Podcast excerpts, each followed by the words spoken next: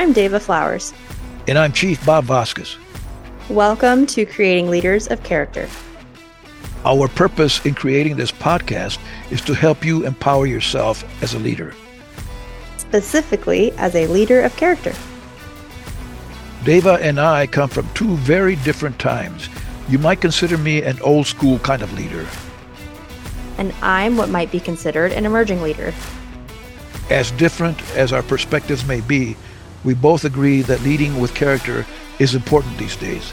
Actually, it's always been important. Now, it may even be critical. Throughout this podcast, we'll share our perspectives, not to convince you to think like either of us, but to help you develop your own perspectives and apply them to make you a better leader. A leader of character. This podcast is powered by the Institute for Leadership and Strategic Foresight. Hey, Dava, it's been a week. Another, oh, yeah. Joel is a week older another week. I don't. I can't tell if he's any bigger, but my my family says he is. So yeah. Well, when you're with someone, you can't see the the the growth, the change. But when you don't see them for a while, and then you see them, all of a sudden it's like, wow, you've grown. Uh, and, and with our kids, it's it's the same way. So uh, yeah. a good week, I hope. And uh, Joel is doing well and healthy, and you mm-hmm. and your husband are doing well and healthy, mm-hmm. and all right, sounds good. Now, as we started uh, back on track uh, last week, we were talking about, uh, and I love being right. You know. Yeah. I know you do. Yeah, I, I, go out and smoke a cigar when the whole plan comes together. But uh, I had told you that things would be different. One of the things that we talked about uh, throughout the podcast is our sense of purpose. This is important as a uh, to develop as a leader of character. You have to have the right purpose. did do you see where it's changed? Mm, yeah. Um, so I have been telling a few of my older uh, or wiser, excuse me, mentors uh, that I will be doing school after I have Joel.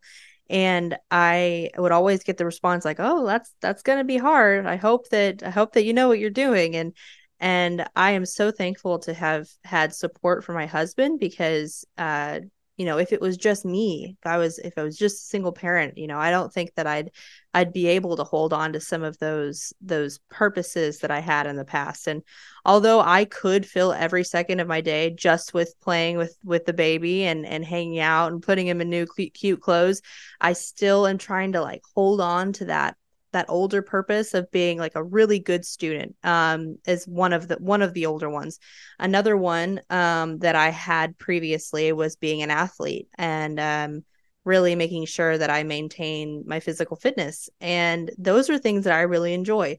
Um, but definitely my my first priority uh, if you've ever read extreme ownership or listened to any of their podcasts it's a leadership book it's really good. Um, talk about prioritize and execute um, and so you have to place your priorities and then execute them. And if I didn't have enough time in my day to get to school after taking care of my baby, I wouldn't. Um, and and that's I think the change is that I can still hold on to some of those previous priorities, but now that they're rearranged, if I can't get down to the priorities that I had before the baby, then I won't. Um, one of those areas that maybe we can talk about because uh, I gotta get it off my chest is I love working out.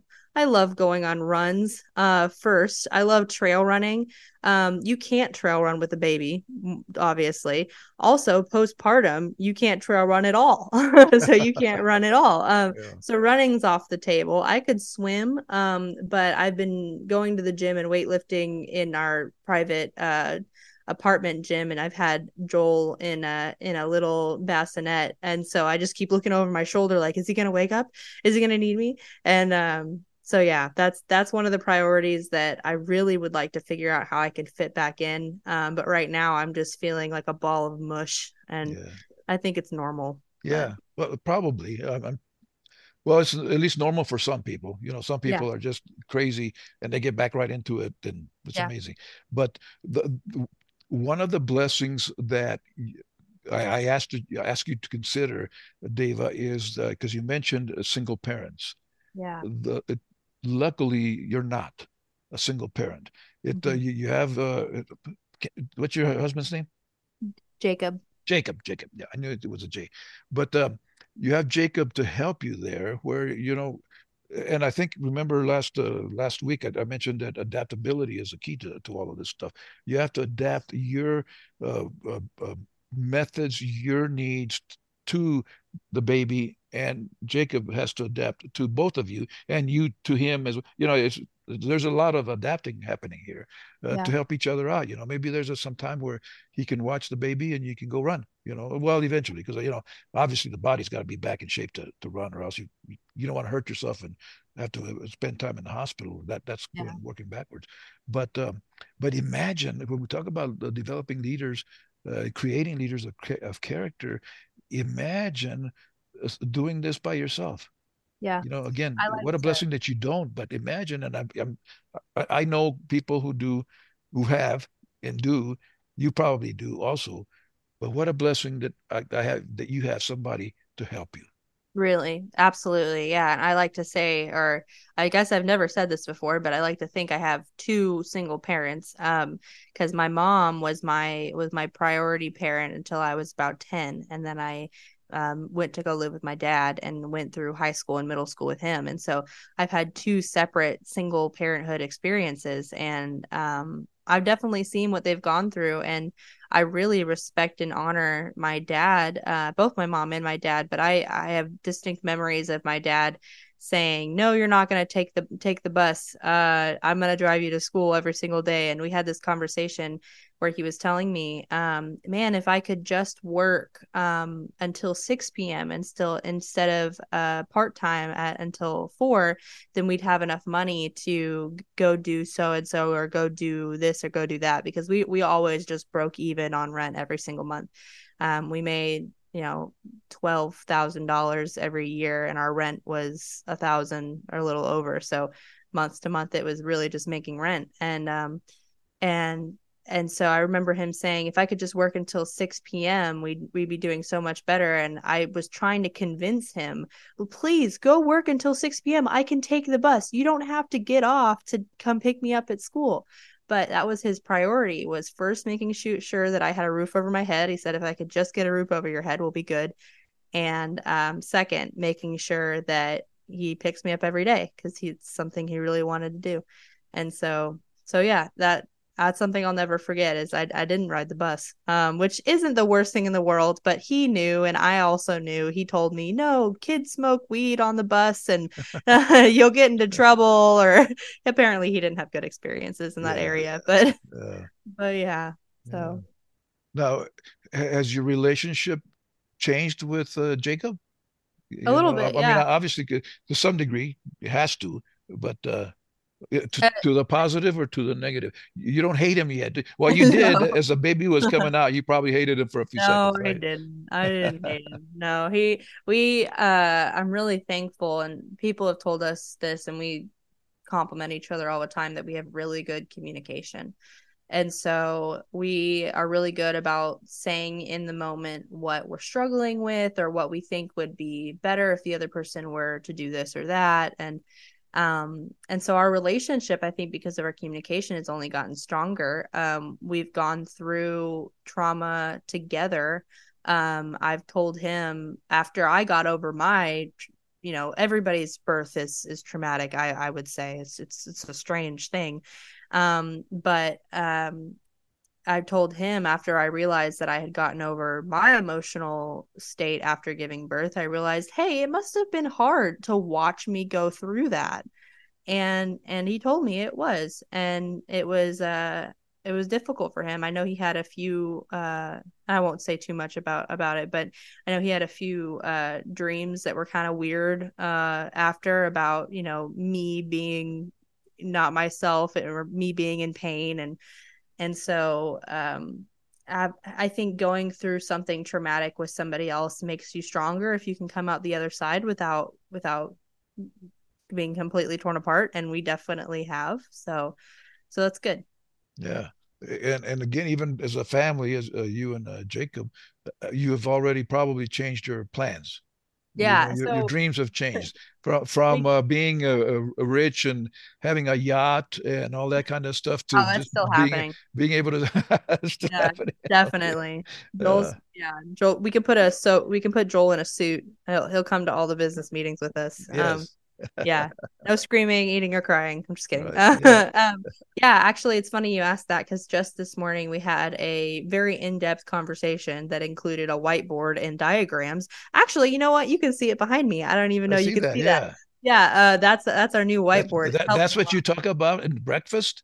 We, Uh, need we need to do some uh, counseling here. I'll I think I'll get in touch with you Uh, later about that. Man, we we talk so in depth. We speak in about things to such a level that I mean, my so okay, I will go back to the whiteboard, but my my grandfather and Jacob were talking when the baby was born, and Jacob was saying, "Did you know that their smile is a is a reflex that they're that are is made in the womb, and and it actually isn't tied to any kind of um source of pleasure or trying to make you feel better or anything." And and um uh, he didn't say it exactly like that, but he was talking about the science behind it. My grandfather i think he put his hand on his shoulder and said jacob stop thinking and just enjoy it. Like just Yeah. stop thinking about about it. We we think too much sometimes. But anyways the whiteboard um you can see it behind me. There are categories one is uh morning and one is evening and i had to make a checklist for reminding myself to lock the door and look in the wa- washing machine and make sure i didn't leave something or Like otherwise the because baby. yeah, yeah. Where sure I the leave baby's the not in the baby. washer. The baby went. Um, it's because there's just so much in my brain that that's a system we had to implement. And then this morning, the diagram that we drew out is how in the world are we going to get Jacob to go to the gym, to let him go to the gym? Because he loves it. He loves going to the gym. It's really important. I would say he would say too for his uh, mental and emotional state. He really enjoys um, getting stronger and that takes going to a bigger gym with a little bit more equipment than what we have at our apartment. So, long story short, tying it back to character is that um, we weren't able to fit everything into our day. Um, he is choosing to go at 4 a.m., which I would do if I wasn't already up until 1 a.m. with the Mm. baby. Um, so we're we're prioritizing and executing that to make sure that we can kind of make sure that the physical fitness part of of character can be fitting into this new environment that we have going on. So and that's all important. You know it really is. You know we talk about those four pillars physical mental emotional and spiritual and and striking a balance.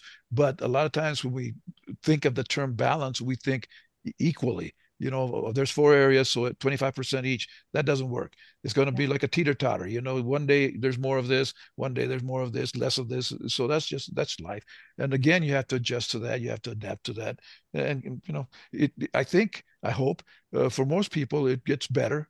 You know you you adjust to all of that stuff and once the baby starts to sleep longer for you know eight hours or 10 hours it has his afternoon nap and all and then you'll you'll readjust.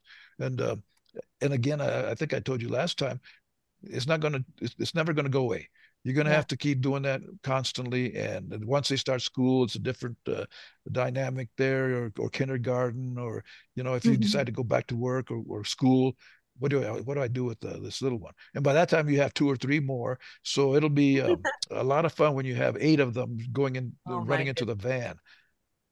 Yeah, Jacob Jacob keeps looking at him. The other day we had this conversation. He said, "Oh my goodness, he's just a little potato." And we laughed and then he said, "I want more little potatoes." And I'm I'm already I'm still in the newborn phase. I'm just focusing on getting through today. Um so so yeah, you're right. Uh and I think that's one of the blessings about having children young too is that uh, I am really excited about the toddler phase and being older and being able to talk to them about emotions and just talk to them in general. I'm so excited for whenever I can actually talk to him. Um, so, so yeah, uh, once we have kids young, then you know we'll still be able to have knees like like you do when Yeah. we we're when they're older. So, Right.